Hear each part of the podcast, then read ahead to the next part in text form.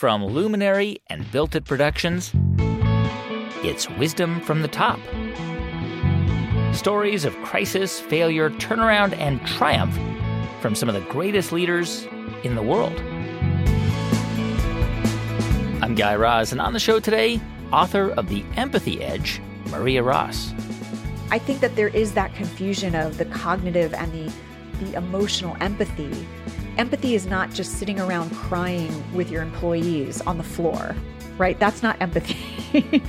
but it's, you know, I can totally understand your point of view, and I know I have to make a really tough decision, and I don't really want to make this decision, but how can I make this as smooth of a decision for you as possible?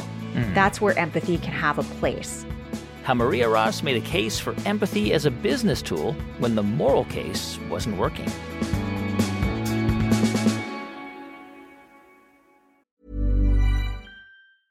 Cool fact a crocodile can't stick out its tongue. Also, you can get health insurance for a month or just under a year in some states. United Healthcare short term insurance plans, underwritten by Golden Rule Insurance Company, offer flexible, budget friendly coverage for you. Learn more at uhone.com. Hey, it's Ryan Reynolds, and I'm here with Keith, co star of my upcoming film, If, only in theaters, May 17th. Do you want to tell people the big news? Right, I'll do. Sign up now and you'll get unlimited for $15 a month in six months of Paramount Plus Essential Plan on us. Mintmobile.com slash switch. Upfront payment of $45 equivalent to $15 per month. Unlimited over 40 gigabytes per month. Face lower speeds. Videos at 480p. Active Mint customers by 531.24 get six months of Paramount Plus Essential Plan. Auto renews after six months. Offer ends May 31st, 2024. Separate Paramount Plus registration required. Terms and conditions apply if rated PG. There are lots of things that managers and executives do to improve their performance. They hire coaches or enroll in training programs or buy business books, all very helpful strategies. But strategies, to be clear, that cost money. Now, there is one key approach that isn't just effective, but totally free. It's called empathy. And yes, it's free. You can deploy empathy at no cost which is why our guest today, Maria Ross, is surprised when she encounters leaders who don't know how to act with empathy. Maria has spent much of her career crafting brand and marketing strategies for Silicon Valley startups and entertainment companies. She spent time as an executive at TLC and the Discovery Channel before starting her own consulting business. And throughout her career, she realized that the most effective leaders and companies were those that led with empathy which led Maria to write a book called The Empathy Edge. In it, she argues that compassion and empathy are key factors in what makes companies successful. But before she wrote the book, she realized that a lot of her clients were trying to figure out how to build empathetic brands. Even my most left brain, logical, technology company clients were starting to talk about the fact that they wanted their brands to be seen as empathetic. And my ears sort of perked up to that because that was normally something I had to convince executives of. And here they were saying, you know, this is how we want to be seen. And it led to the conversation of, well, are you actually that? Like, is that real? Is that genuine? Or is that just like a veneer you want to put on your business? If it is, your brand has to start from the inside out. And that requires you to actually be empathetic if you want people to view your organization as empathetic, which means the leaders within the organization, the culture within the organization. You can't just slap a coat of brand paint on your business. And in my career, I had seen examples of people being changed from the outside in, being transformed from the outside in. So maybe they were embracing empathy initially for, you know, good press. But ultimately, I saw them transformed because once you embrace empathy, you can't go back. Mm. Uh, Maria, in, in 2017, there was a book that came out by the eminent Yale psychologist Paul Bloom called Against Empathy, which we'll talk about later on. Quite a provocative title. Mm-hmm. Um, Paul Bloom talked a lot about what he meant in that book, but but basically he said that you know when people are over overly empathetic, um, it, it, actually leads to, to bad decision making and, and bad outcomes. Your book is about cultivating empathy and, and, and making the argument that empathy is offers a competitive edge. So before we dive into it, tell me why you started to think about writing this book. What was going on in your life in the world that that you thought, you know, we need to really double down on empathy? Yeah, it's it, just side note. It's interesting you mentioned Paul's book because that was actually the first book I read as part of my re- my three year research mm. for this book. Um, and I feel like it was greatly misunderstood by a lot of people. but from a personal standpoint, around the fall of 2016, my son was two and a half years old at the time. And here I am reading books to him about words are not for hurting and trying to instill these values of empathy and collaboration. And yet, when I looked up in the news feed, there was, you know, leadership talking about the antithesis of empathy, talking about mm. xenophobia and and not accepting the other. And I lost heart. Like, what am I doing trying to teach this child about what's going to make him successful if the mm. only models he's going to see in the world are people that fly in the face of that teaching? You know, the moral argument to be more empathetic wasn't working for people. So I thought, okay, let's make it a business case then to say what's in it for you to hmm. be empathetic. So my solution was to say I don't I don't think I have to stand for this. If I can just for the skeptics make a business case of saying, okay, forget the moral arguments. This will actually help you be more successful as a leader. This will lead hmm. to greater profitability, greater employee engagement, greater customer loyalty. You can't argue with that. And I was delighted to find the data and the research out there to prove it. It's interesting because during the last uh, presidential administration, there was a lot of talk about an absence of kindness, an absence of empathy. But what I thought was really interesting was you could make the argument that, for example, I think it's fair to say that that there wasn't a whole lot of kindness coming from the former president, not a uh, an overtly kind person, but mm-hmm. um, but there was also the argument that there wasn't enough empathy shown towards people who supported him, right? Because their their life circumstances or their needs or the feeling of being left out wasn't properly acknowledged. So I'm curious about the idea of kindness and empathy. Are they interconnected? Can you have one without the other? So I think a lot of that stems from that slight misunderstanding of empathy and and in my research, you know, that was one of the first things I did was try to parse out the definitions. Empathy, compassion, sympathy, kindness, being nice. And so, if we really look at it at a pure standpoint, there's two aspects to empathy. There's cognitive empathy, where I can imagine what it's like to be you. I actually take the time to see things from your point of view. But there's also emotional empathy, which is what most people get confused with, which is like, I have been through the exact same thing you've been through, and I've experienced those same emotions. But really, emotional empathy is maybe I haven't been through exactly what you've been through, but I get where you're coming from because maybe in a different circumstance, I felt the same way. You know, frustrated, feeling a loss of control, feeling, you know, like you're not being heard, those t- sorts of things. And so I spend a lot of time educating leaders on the fact that empathy is not about agreeing with someone. And it isn't just about being nice. You can you can be a really nice person and still not see things from someone else's point of view, right? It's about the perspective taking.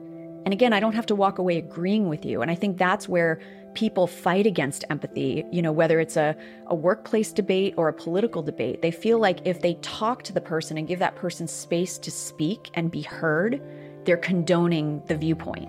Mm. And that's not what empathy is. Empathy is giving that person space to speak, trying to see things from their point of view. You don't have to walk away agreeing with them, but you can have a better appreciation for their context. And that sort of lowers the volume, right? It lowers the level of tension. It allows me to still see you as a human being. And maybe because we can still now keep talking, maybe we can find common ground. You know, I can understand your point of view. Maybe we can solve the problem in a different way that meets the needs of both of us. And so, mm. you know, hmm. that's often what I hear from leaders. And I try to say, you know, you can't you can't build an empathetic culture by just hiring a bunch of really nice people because it's about a mindset. It's about information gathering, perspective taking, really being able to listen without judgment. So, if the definition of empathy is essentially right, one definition is is seeing the world through somebody else's eyes, right? Yes. That's sort of the standard definition. But but really, we're talking about gathering a multiplicity of perspectives mm-hmm. and using that information to make bigger decisions or to create an environment where people feel like they have a stake, like they are mm-hmm. stakeholders right. in in a in a decision, and and that is connected to to the kinds of things that that that result in in retention, for example, and more productivity. Is that a fair kind of perspective on on on, on this? Yeah, and I think where people struggle is well I still have to ultimately make a decision in the end, right? So how do I please everybody? And that's again, you know, that's not the definition of empathy. Empathy is not caving to everyone's demands. You can show empathy, for example, to a customer who's having a problem with your product Yeah. or service. And you may not solve the problem exactly how they want it to be solved, but you can create an experience where they at least feel heard and you can try to find a solution to that. I, I remember, you know, calling a, a customer support line once with a cable company, which isn't normally known for empathetic customer service. Uh-huh. And I will never forget. I was so angry when I called. Right, it was there was an issue with my bill, and I called, and I remember the woman just took a second and said, "Oh my gosh, I would be totally mad if I saw hmm. that on my bill too. Mm-hmm. I totally understand how you feel." And that just sort of like, okay, she hears me, right? And then she looked into the issue, she looked to see what she could do, and she was able to do something not exactly what I wanted, but she was able to explain it to me. And I was able to receive that message because I had felt heard. Yeah. If people actually feel heard, and then when you make your decision, you communicate in a way that says, you know, look, I know that this is an ideal for everybody. I know that you're not getting what you want, and you're not getting what you want, but here are the reasons why we're doing this. What do you guys think? And I think that's the difference between, you know, that that old model of dictatorship and yes, does that take a little bit more time? It does. But then you retain your top talent. You don't get turnover. You don't get mad employees who then turn around and treat customers badly. So, you know, sort of what price are you willing to pay as a leader? And you are the leader. That's your job to spend that time. Based on your research, who is doing this well? Who who is cultivating an an empathetic environment and culture mm-hmm. at their organizations? I spoke to REI, the outdoor retailer, and I was talking to them about their whole opt outside campaign where they close on Black Friday. They give their employees the day off. They encourage their customers to get outside or spend time with friends and family. And that's a great example of something that was not created. The reason why they have that empathetic culture is not because they sat around in a boardroom and thought, how can we get attention? What can we do to make it seem like we're really caring, right? That actually bubbled up organically from an employee meeting where the employees were just being encouraged to share what the holidays meant to them. And so many of them shared that, you know, oh, the holidays have become so commercial. You know, we're working like dogs over the holidays. We can't spend time with our families. We can't get outside, which is our mission as an organization.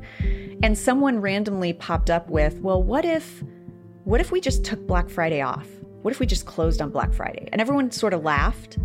And the person who said it said, well, we could never do that. And the leader in the meeting said, I don't know, could we? And so what it was was they embarked on this exploration of let's revisit our mission and think about things from our customers' point of view and think about things from our employees' point of view because nobody wants to work retail on Black Friday, right? It's miserable. Hmm. So I remember speaking to Ben Steele, who's the head of customer experience at the time, and he said it actually wasn't a hard sell to hmm. The executive leadership, which to me says a lot about the empathy and the the environment of the organization.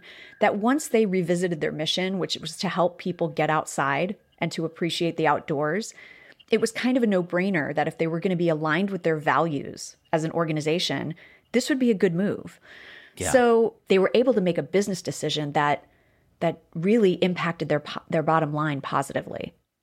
The idea of, of like empathy seems to I think a lot of people hear it and they'll say, well that's that's no brainer. I mean I mean of course it's it's the right thing to do, it's the moral thing to do. There are some people who, who might hear the word empathy and argue that in a you know in a in a free market system, you know, that's frivolous and unnecessary, that you, you need to focus on P and L, right? Just look at the numbers and the numbers will give you your answer. Um, but you argue that there's data to support not I mean not, not only do you argue it, you show that there's data to support the idea of empathy in an empathetic environment to give an organization and a business a competitive advantage. What what what kind of data? Can you can you talk us through some of that data? Yeah. Number one is if we look at some research that Google ran, and this was actually years ago, mm. they did a project called Project Aristotle in 2017, where they wanted to dissect the makeup of the teams that produce their most inventive and profitable and productive products. You know, what did those huh. teams look like? And their theory, which was always like, like a founding theory at Google, was that you had to be the top of your class at MIT, computer scientist, technologist, in order to create innovation. Hmm. And they surprised themselves because what they found was that the makeup of those teams was not necessarily sort of the smartest kids in the class. it was the, uh, and I hate to say B team because what's a B team at Google? That's yeah. still like super yeah. smart, right? right but right. they found that they're most, the teams with the highest propensities towards collaboration, communication, and empathy were the ones that delivered the most profitable and innovative products to market. And what I see behind that data is because at the end of the day, it's people that create innovation and create products that lead to profitability, create experiences that lead to profitability. And if you have teams of people that can work well together because they understand each other and they can appreciate the talents and skills that each person brings to the table, they'll actually get stuff done. It's kind of the age old, you know, what what kind of soil are you trying to grow the plant in?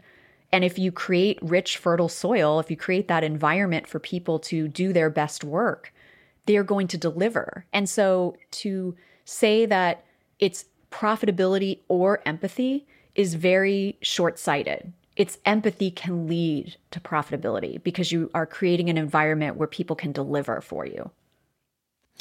You know, over the past, uh, let's say, year and a half, um, there have been a few examples of particularly tech companies that have made decisions to essentially ban conversations around politics in the workplace. Um, Coinbase did this. Mm-hmm.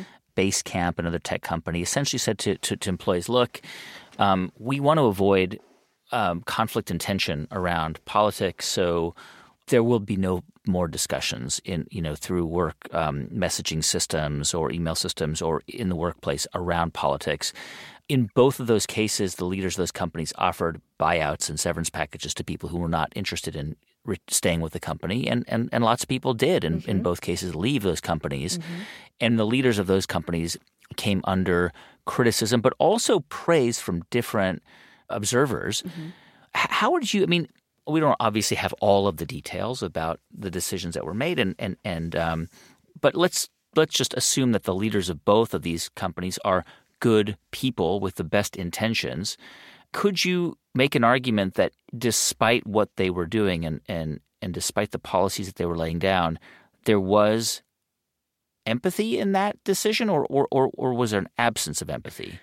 I think they thought they were being empathetic, but what they were really doing was operating out of fear and out of trying to huh. protect the status quo. And I say that because this wasn't a decision in isolation. One of the companies you mentioned actually did away with their diversity task force because they decided, well, diversity is everyone's job, so we don't need we don't need a separate task force. That was hmm. actually employee. It it was grassroots. It had started by employees wanting to create this task force. So it it's this idea of the workplace has changed and it's even changed, you know, from Gen X to millennials to Gen Z. And what the rules were about what you talked about at work and what you didn't talk about at work have changed. And we can mm. argue whether that's good or bad, but that's the expectation of top talent coming into the pipeline. And they won't tolerate workplaces where their voices can't be heard. You think about these generations growing up always having a voice with social media. Now you want them to produce for you and innovate for you in an environment where they feel like their voices can't be heard. And so, yes, is there a time and a place to talk about those issues? Of course, if it's taking away from work, if it's making pe- other people feel uncomfortable.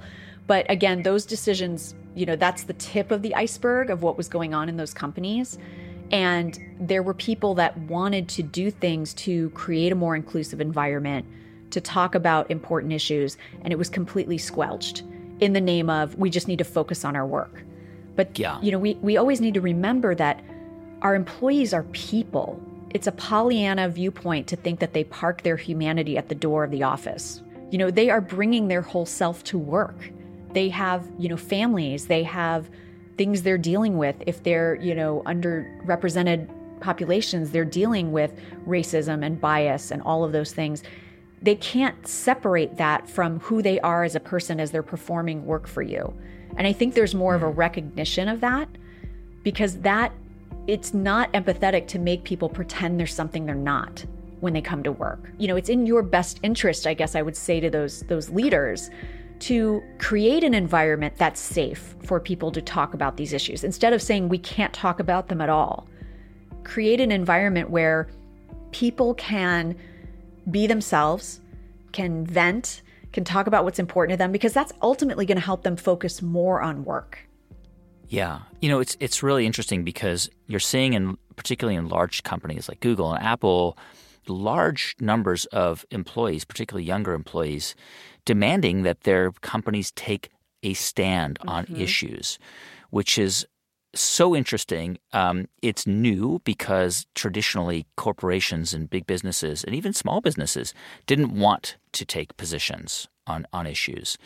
And that is proving to be quite complicated and complex for, for leaders. You know, for example, when it comes to really, really divisive issues like abortion or gun control or you know the Israel Palestine because there's really this is creating real challenges for for businesses to figure out what to do if creating an empathetic culture environment is really engaging listening hearing people and honoring what they how they feel how should organizations think about dealing with thornier political questions particularly when their employees are demanding the companies take a stand I think when they get set adrift is when they haven't actually articulated and thought through their actual values as an organization. Mm. Because again, an organization is a collection of people, and people have values. And many of the empathetic organizations I spoke to for the book, they talk about the fact that because they've gone through the process of truly articulating their values and not just articulating them so it's a pretty poster on the wall, but actually embedding that into the organization they are able to be very clear up front when they're hiring about this is the tribe you're joining. Are you good with that? Or not, you know, or not. And I'm not saying you go through a laundry list of like political posi- positions that your company holds when you're going through a hiring process, but I think that those values can inform the stand you take mm. when times get tough. And so again, like kind of like REI, so it becomes a no-brainer. Well, we've said that this is our value. Of course, this is the stand we're going to take on this. And if you don't have that well articulated from leadership on down, where everyone has actually adopted it and understands it, that's where it gets difficult. And the companies you spoke about earlier that kind of put the kibosh on all conversation that was controversial, their their values were very much profit driven. We're very much about mm. like, we're about creating the products. That's what we're about. And that's fine. You know, now that they've made this move, anyone that decides to work for them knows exactly what they're getting into. And if that's yeah. cool with them, great. If it's not, like you said, most many people in their workforce took the package. Yeah. But you you would argue that in the long term, a company's sustainability and long-term success depends on on creating an empathetic environment. Mm-hmm that it's not that if you're just focused on profitability and what the market dictates, mm-hmm. um, that may work in the short term, but but you would argue that in the long term that that is not sustainable. Exactly, because you have customers, and even just if you're looking at it from an external market point of view, if you don't understand your customers and what makes them tick, if you don't see the world through their eyes, you can't create products and services that they want or need. And so that's that's actually a marketing flaw in your business model in terms of like you need to be empathetic so that you you understand your customers. I mean, Steve Jobs, who was not necessarily known as the most empathetic boss, um, when I spoke to people that worked directly with him for the book, they said he was actually rabidly empathetic for users. He would hmm. pore over user feedback and really tried to understand who they were as people and what their aspirations and their goals were. So he leveraged empathy to make Apple what Apple is today. Also, what's interesting about this conversation is it's one I get into a lot is that for some reason we are conflating certain political views or certain stances yes. that companies might take with yeah. whether they are an empathetic company or not. Yeah. Right? Yeah. And so that's a value judgment. And so you can have a company that might be very empathetic to the people for whom they are relevant. And maybe it's not what you or I would sign up for. Do you know what I'm saying? But they are very clear in the market. And that's what that's what the last year or two have proven is that you've got to take a stand. It used to be that companies couldn't take a stand, but the incoming consumer generations and talent generations, millennials and Gen Z, are demanding that brands take a stand because people see mm-hmm. that these companies wield tremendous power and sway. And so there was a bunch of data that was published during the pandemic around the thoughts of Gen Z. You know, they were talking to Gen Z about their brand perceptions of companies during the pandemic. 75% of them liked a brand more because of their response for employees yeah. and customers during the pandemic. Other statistics there that I don't have in front of me showed that they liked a brand less when they heard stories about how they fired employees over Zoom or how they they took away benefits during the pandemic and decided not to shop or buy from those brands. Yeah. There's an expectation now that your consumers and your employees they do need to know where you stand. You you can't actually be Switzerland anymore. One size fits all seems like a good idea for clothes until you try them on. Same goes for healthcare. That's why United Healthcare offers flexible, budget-friendly coverage for medical, vision, dental, and more. Learn more at uhone.com. Hey, I'm Ryan Reynolds. Recently, I asked Mint Mobile's legal team if big wireless companies are allowed to raise prices due to inflation. They said yes. And then when I asked if raising prices technically violates those onerous two-year contracts, they said, "What the f*** are you talking about? You insane Hollywood ass." So to recap, we're cutting the price of Mint Unlimited from $30 a month to just $15 a month. Give it a try at mintmobile.com slash switch. $45 up front for three months plus taxes and fees. Promo for new customers for limited time. Unlimited more than 40 gigabytes per month. Slows. Full terms at mintmobile.com. There's never been a faster or easier way to start your weight loss journey than with PlushCare. PlushCare accepts most insurance plans and gives you online access to board-certified physicians who can prescribe FDA-approved weight loss medications like Wegovy and Zepbound for those who qualify. Take charge of your health and speak with a board-certified physician about a weight loss plan that's right for you. Get started today at plushcare.com slash weight loss. That's plushcare.com slash weight loss. plushcare.com slash weight loss. Generative AI is not a one-size-fits-all. If you're powering a customer chat experience, you need instant speed at low cost. If you're doing complex R&D or advanced analysis, you need frontier intelligence. The Claude 3 model family from Anthropic offers a model for every task and budget.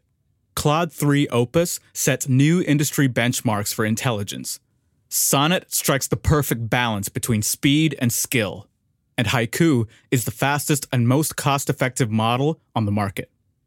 Join the thousands of enterprises who trust Anthropic to power their AI solutions.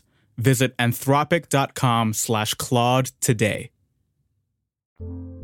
I remember for my own podcast, The Empathy Edge, I interviewed the chief marketing officer of Ethan Allen, who happens to be a black male executive. And when the whole Black Lives Matter movement resurfaced, obviously after George Floyd, he went to speak to the CEO and, and he said, We need to take a stand about, about this. Hmm. And because of the values of the organization, they didn't actually see it as a political stand. They saw it as a humane stand. They're like, this isn't about politics. You know, we're not saying one party is is racist and another party is not. They were saying we're just making a statement that Black Lives Matter. And that's a human stand that aligns with our values as an organization. And might we lose some customers because of that? Maybe. And if you are okay with the fallout of taking that stand, great. You actually might gain customers. Yeah. But to say that we're not going to take a stand because we we want to pretend that that our people and our customers don't have lives out of, outside of using our products or services is just naive.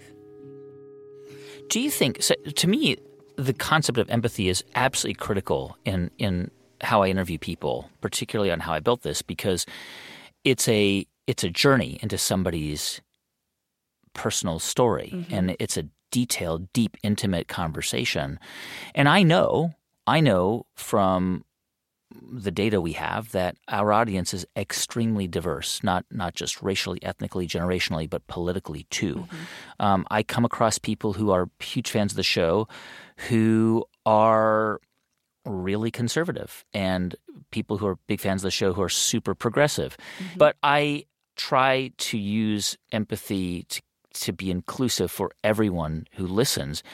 You, you mentioned this idea that businesses can't be Switzerland anymore, that they have to take a stand.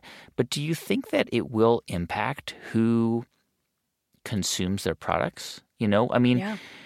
I, I, I don't want to just have progressive and liberal listeners because I think that what we, the stories we're telling are, are valuable and useful for anyone. But at the same time, is that the world we're, we're, we're heading towards? I, well, I think again that's conflating like political issues with mm-hmm. being in lockstep with hearing other voices. Those are those are two Yeah. different things. And so Yeah. again, if you go back to the va- you know really articulating the values of the organization, those values of the organization shouldn't be like we're conservative or we're progressive. if if you value you know integrity and honesty and all people have a place, then that's going to dictate the stand you take on different issues. We have to get away from the fact that that these issues are necessarily good or bad, you know, the judgments of good or mm. bad or, you know, kind or mean and just really look at okay, who as an organization do we want to be? What do we stand for? And when something comes up as explosive as the pandemic and treating employees and, and customers well and, and watching out for their safety or you know racial injustice. When those big issues come forth that's the point where i'm saying you do have to kind of take a stand and say here's our position on that. Even if it's to hmm. explain this is not political but this is where we stand on this. Those those two things are separate worlds. They're, it's apples to oranges. Hmm. How does a leader cultivate an empathetic environment? It, it presumably has to start with her leadership or his leadership. Mm-hmm. Yeah, it has to start with you. And that's why in the book, the very first habit or exercise, if you will, to strengthen your own empathy as a leader is to practice presence and to be able to really shut out the noise and make sure that you're in the moment so that you're not caught up in your own stuff. You're not caught up in your own head, in my opinions, in everything I have to do. I was at this meeting, now I've got to run to this meeting. You've got to be present for people so you can read the cues. Hmm. If you don't practice presence, you're going in guns blazing with your agenda, your opinions. That's the thing. Hmm. When we don't practice presence, if we are going into a tense situation, a tense conversation with an employee or a colleague, we're bringing our baggage to it. And that kills empathy. Ego mm-hmm. kills empathy. And so, if you're too busy trying to defend your point of view, whenever somebody tells you their point of view, you're going to take offense, right? But to be able to be present and be calm and to listen and know that it's not a judgment on you and your opinion, this person is just sharing their perspective. You get a lot more of a productive conversation as a leader. And I think that's something that I know I struggled with it with the first time I was managing teams in corporate hmm. is like my own insecurities getting in a way, my own agenda, and not leaving the door open to somebody can tell me they're not happy with something and it's not an indictment of my leadership skills. They're just telling me they're not happy about something. Or they're telling me they need something that the organization or that I, as the leader, am not providing. And so you can tell when someone's not being empathetic when they get very defensive and fearful and angry when they hear someone else's point of view. Who is an empathetic leader that you have researched? Well, there's there's sort of a lot of unsung heroes that folks don't know about. Um, Yeah. But I would like to point out who has really popped up in my radar, obviously during the last year and a half, which is Eric Yuan from Zoom. I've been reading a lot about him and his leadership style, and even spoken to employees at Zoom. And he started the company because of customer empathy. He started the company because the company where he was the lead engineer before for a video conferencing platform wasn't listening to the needs of the users enough. And they weren't letting him change the platform to accommodate the needs of users. So he went and started Zoom from the basis of empathy, from I want to provide a way to connect that solves the problems that they have, that creates the experience that they want. And that's been the ethos he's built in the company. And so when the pandemic hit, I remember reaching out to my Zoom account rep because I had been a Zoom user for a long time before that. And I said, I'm just, I'm so, you know, thrilled to see what you guys are doing. They, they immediately offered free K through 12 access so that Yes. kids could learn from home. Yes. And yes. I said, "What you guys are doing is amazing." And he said, "You know, that's that's our CEO." He said, "When the pandemic started, he said, "We are not going to exploit this pandemic for profitability. We're going to use our skills and our talents to make people's lives better. Yeah. That's a different viewpoint. Like, did they do really well during the pandemic? You know, financially, yes. But Yeah. it's a different viewpoint on why we're doing this. And I think that's that really gets to empathetic leadership of of not only walking your talk as a leader, building a company based on empathy, but then communicating that to your employees is here's what we're about and here's what we're not about.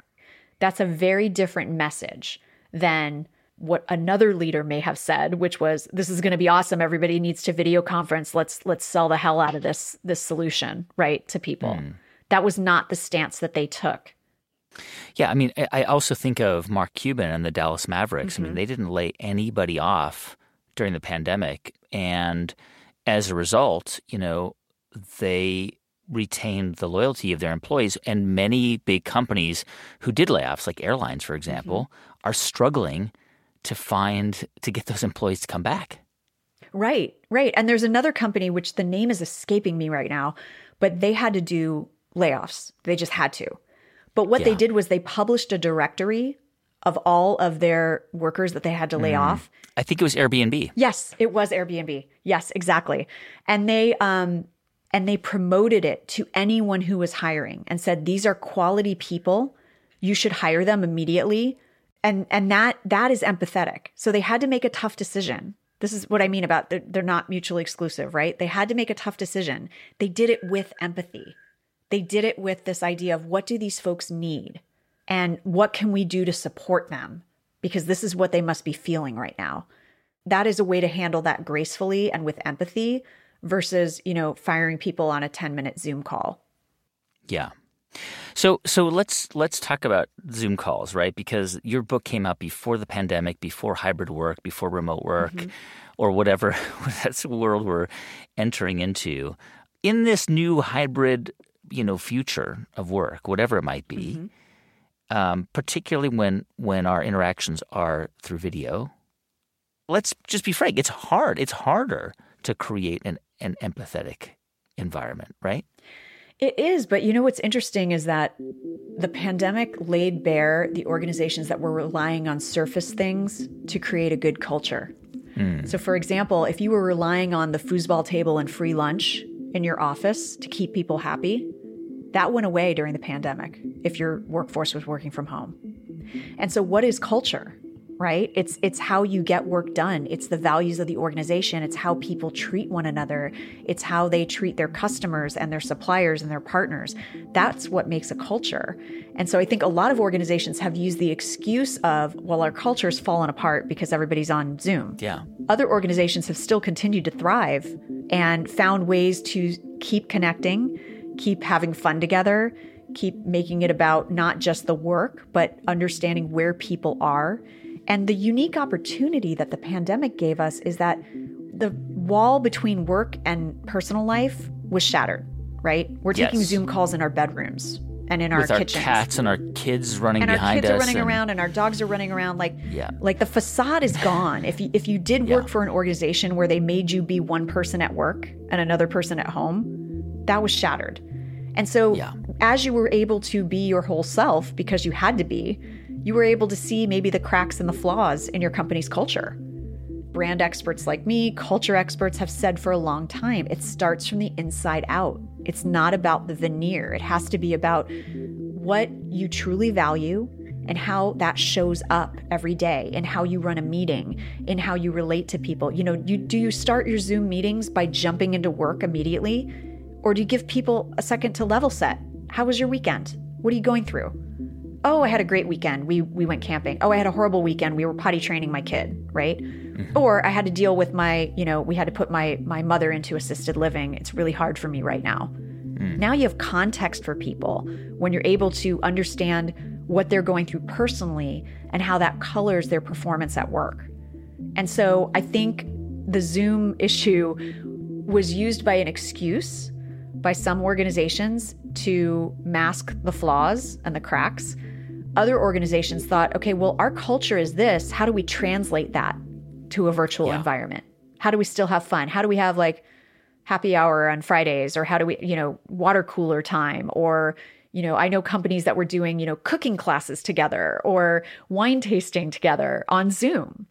And again, that might seem kind of surface, but if you were able to adapt, it was because you had built the culture around those values and around those connections with people. And that's ultimately what really matters to your culture because innovation doesn't get done if people can't have strong relationships with each other, regardless of the environment, whether it's in person or virtual. There's a quote in your book which I love. It's Stephen Covey says, "Empathy takes time, and efficiency is for things, not people." And I think that's very true. That that to create an em- empathetic environment, you've got to put in the time. It's not efficient. It's not easy. Sometimes it can distract from even productivity, but it's sort of like a long term investment. Yeah, absolutely. I mean, does it slow you down temporarily? Yes, but it accelerates you for the long term because now you've built this loyalty, you've built this trust, you've built this environment that when it's tested, and that's really the test of it, right? It's easy to be empathetic when it's easy. It's easy to be empathetic when everybody gets along. It's easy to be empathetic when everybody looks like you. It's easy to be empathetic when the company's facing good times. Mm-hmm. But the mm-hmm. the true empathy of a leader has to be tested. I believe one of the other leaders I interviewed for the book, who was former CIO Dave Belay, said that you know, it's in the tough times that empathy and leadership is tested. Yeah. And so you want to build up that, I guess you'd call it empathy equity during the good times so that it's a firm foundation when you need to call on it. So, one of the big questions Maria tackles in her book, in addition to leading with empathy, is how to build an empathetic brand. Being an empathetic brand means being in lockstep with your customers listening to them, seeking their feedback, even if it's something you might not want to hear, and accepting that feedback as a gift, not as a pain in the neck, right? That's something that you can't put a veneer on. And that's, you know, what I work with my clients on is it's one thing to want to say that you're something, but how are you actually walking that talk? How are you living that out? You can't just solve your brand problem with marketing. It's got to be everyone's job. It's got to be part of the culture and the leadership and coming from within because then that's the genuine brand that will emerge for customers. But I think from a from a tactical point of view, speaking your customer's language. So we see a lot of marketing copy or sales copy that seems like it's not trying to connect with an actual human being. It sounds like mm-hmm. everybody else in our space. It sounds like it's meant to just appease analysts in our space or media, but not our customer. And so that requires you to be constantly communicating with your customers. How are they defining the problem they have? How are they defining the benefits that they seek? How do they describe what your organization does? You know, I don't care what your boilerplate says. Well, how do how do your audiences? How does your customer define it? And echoing that back in your communications to customers because we've all gotten that email or seen that ad where it's almost like it's the voice in our head, right? And we're like, oh my gosh, that company totally gets me. I, I get that a lot, you know, marketed to as a mom of a seven year old. Sometimes it's like, oh, that company totally gets my life right now and what I'm going through. Yeah. And yeah. that's a result of, of empathetically listening and seeking input from your customers so you can speak their language. Hmm. We earlier I mentioned this book by Paul Bloom that came out a few years ago called mm-hmm. Against Empathy. And, and essentially, he argues that there's an overemphasis on empathy and that ultimately being overly empathetic leads to bad decision making, bad outcomes for a greater number of people. Um, do you think your book is a counter argument to what he writes, or do you think that that there's actually alignment in what he's saying and what you're saying? I think there's a both and. Um, and like I said earlier, I think his book was a little bit misunderstood by certain very vocal critics of it. And he even says this in the book. He's not saying that people shouldn't be compassionate to each other, right?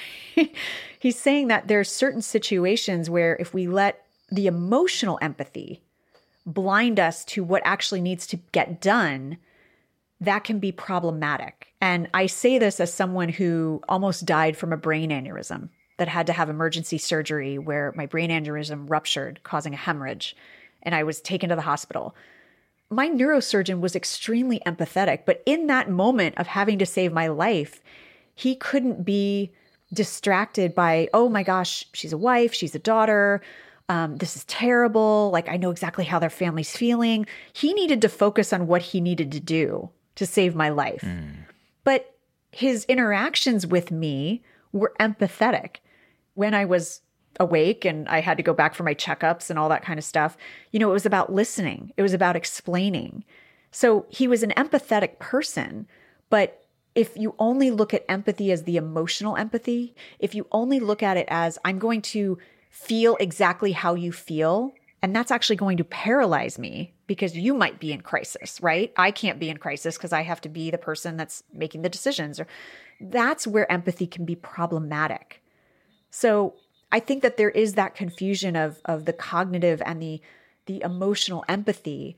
Empathy is not just sitting around crying with your employees on the floor, right? That's not empathy. but it's, you know, I can totally understand your point of view and I know I have to make a really tough decision and I don't really want to make this decision, but how can I make this as smooth of a decision for you as possible? Hmm. That's where empathy can have a place. That's the point he's making is that there's certain situations where the emotional empathy can blind us to what we need to accomplish or what we need to get done. And that can be dangerous in certain situations like brain surgery. When it comes to an empathetic brand, for example, I mean, is there what what comes to mind when you think of a, a brand that that is empathetic? Well, I definitely think of Zoom, as I mentioned. Um, I think of, you know, some of the brands I use as a mom who, again, really understand me Carter's, Plum Organics. Mm-hmm. Lego is extremely empathetic, again, because Yeah. it's not, for them, it's not about selling product, it's about fulfilling a need. And you can't fulfill a need unless you understand what people's needs are. When you're able to connect with someone on that level, that gives your company purpose. And yes, you want to make money, but you also, people don't feel like the only reason you care about them is to make money. You're still selling to a human being. And the reality is that most human beings make decisions based on emotion and logic. Hmm. And we try to think we're very logical creatures, but we're not always logical creatures. And oftentimes we use logic to justify the emotion we already feel about making a certain purchase decision. Will this solve a problem for me? Will this make my life or my work better? What does buying this product say about me? What tribe or community am I joining when I buy this product? The brands that understand that it is also an emotional decision are the ones that win.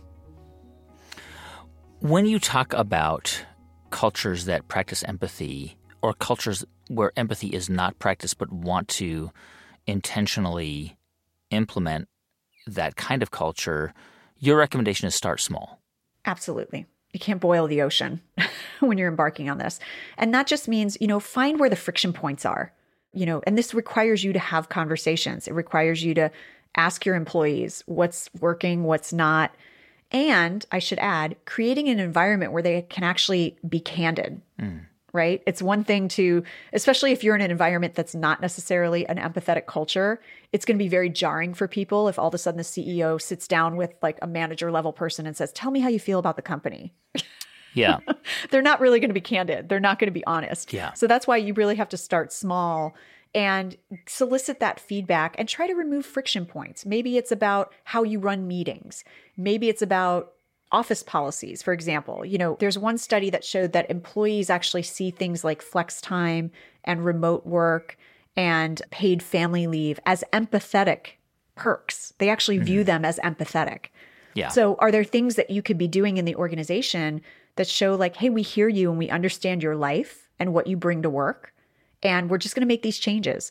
Um, I spoke to Belinda Parmar in the book, who is an empathy expert out of the UK, and they work with clients.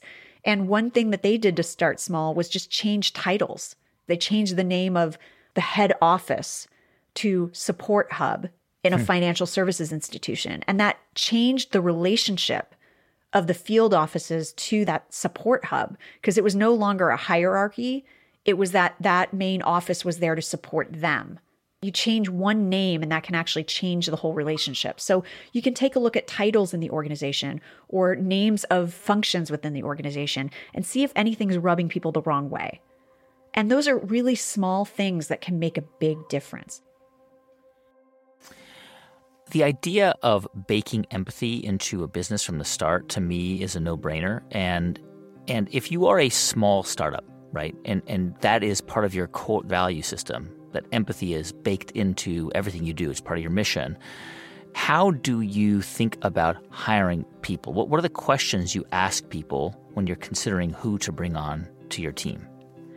You have to look for emotional intelligence and it has to be intentional. Again, it can't just be, well, I'm just going to hire really nice people that I get along with, but really looking for emotional intelligence and empathy in the interview process. So go beyond the resume and ask for examples of when did you help a colleague? Tell me about an extraordinary customer service experience that you provided. Tell me how you dealt with a colleague who had a different opinion about a strategy than you did. You know, those are questions that are beyond just the skill sets on my resume, but those are the things we need to be digging into versus just, oh, I just got a really good vibe from this person and we had a really good conversation over coffee or on Zoom. It's really digging into that and trying to find out how they have been tested in tough situations and what their reaction has been to disagreement or to conflict. And you know, that's a red flag if they're like, well, I never had a disagreement with a colleague. Is that because you're conflict avoidant? You know, that's not necessarily good for empathy either, right? So it's really getting into asking the questions that get to emotional intelligence. And I spoke to one leader for the book who was actually the director of compassion for a financial wealth company, if you can believe it.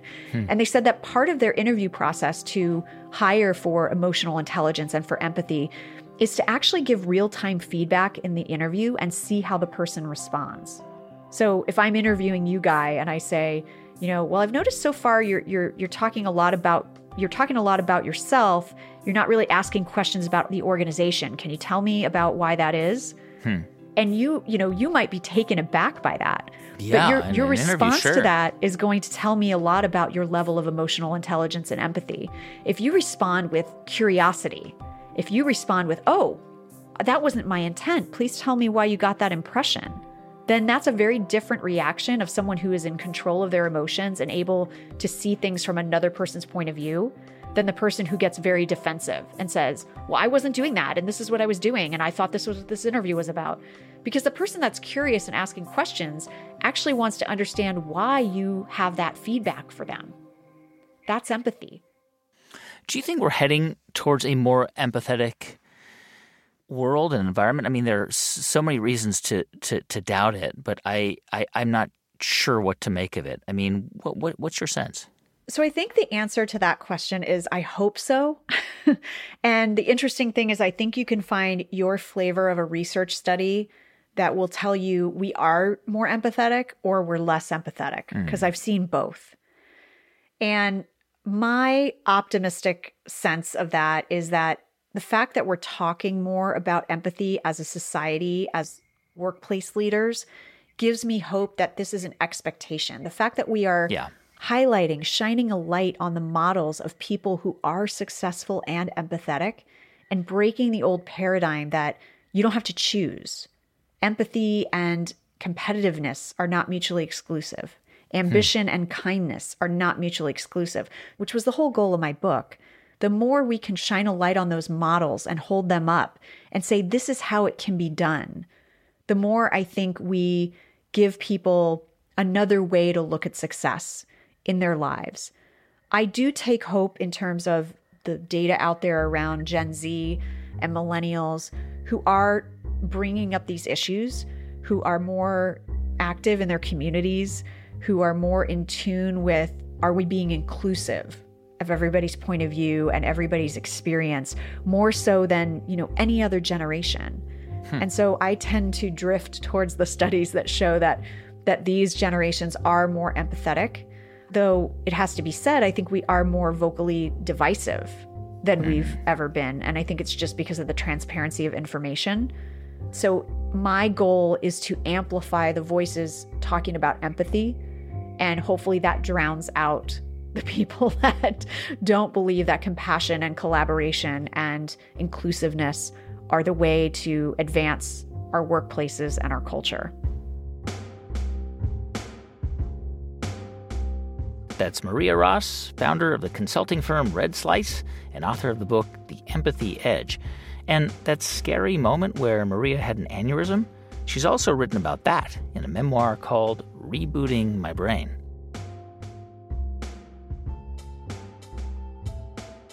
Hey, thanks for listening to the show this week. The music for this episode was composed and performed by Drop Electric. I'm Guy Raz, and you've been listening to Wisdom from the Top from Luminary and Built It Productions.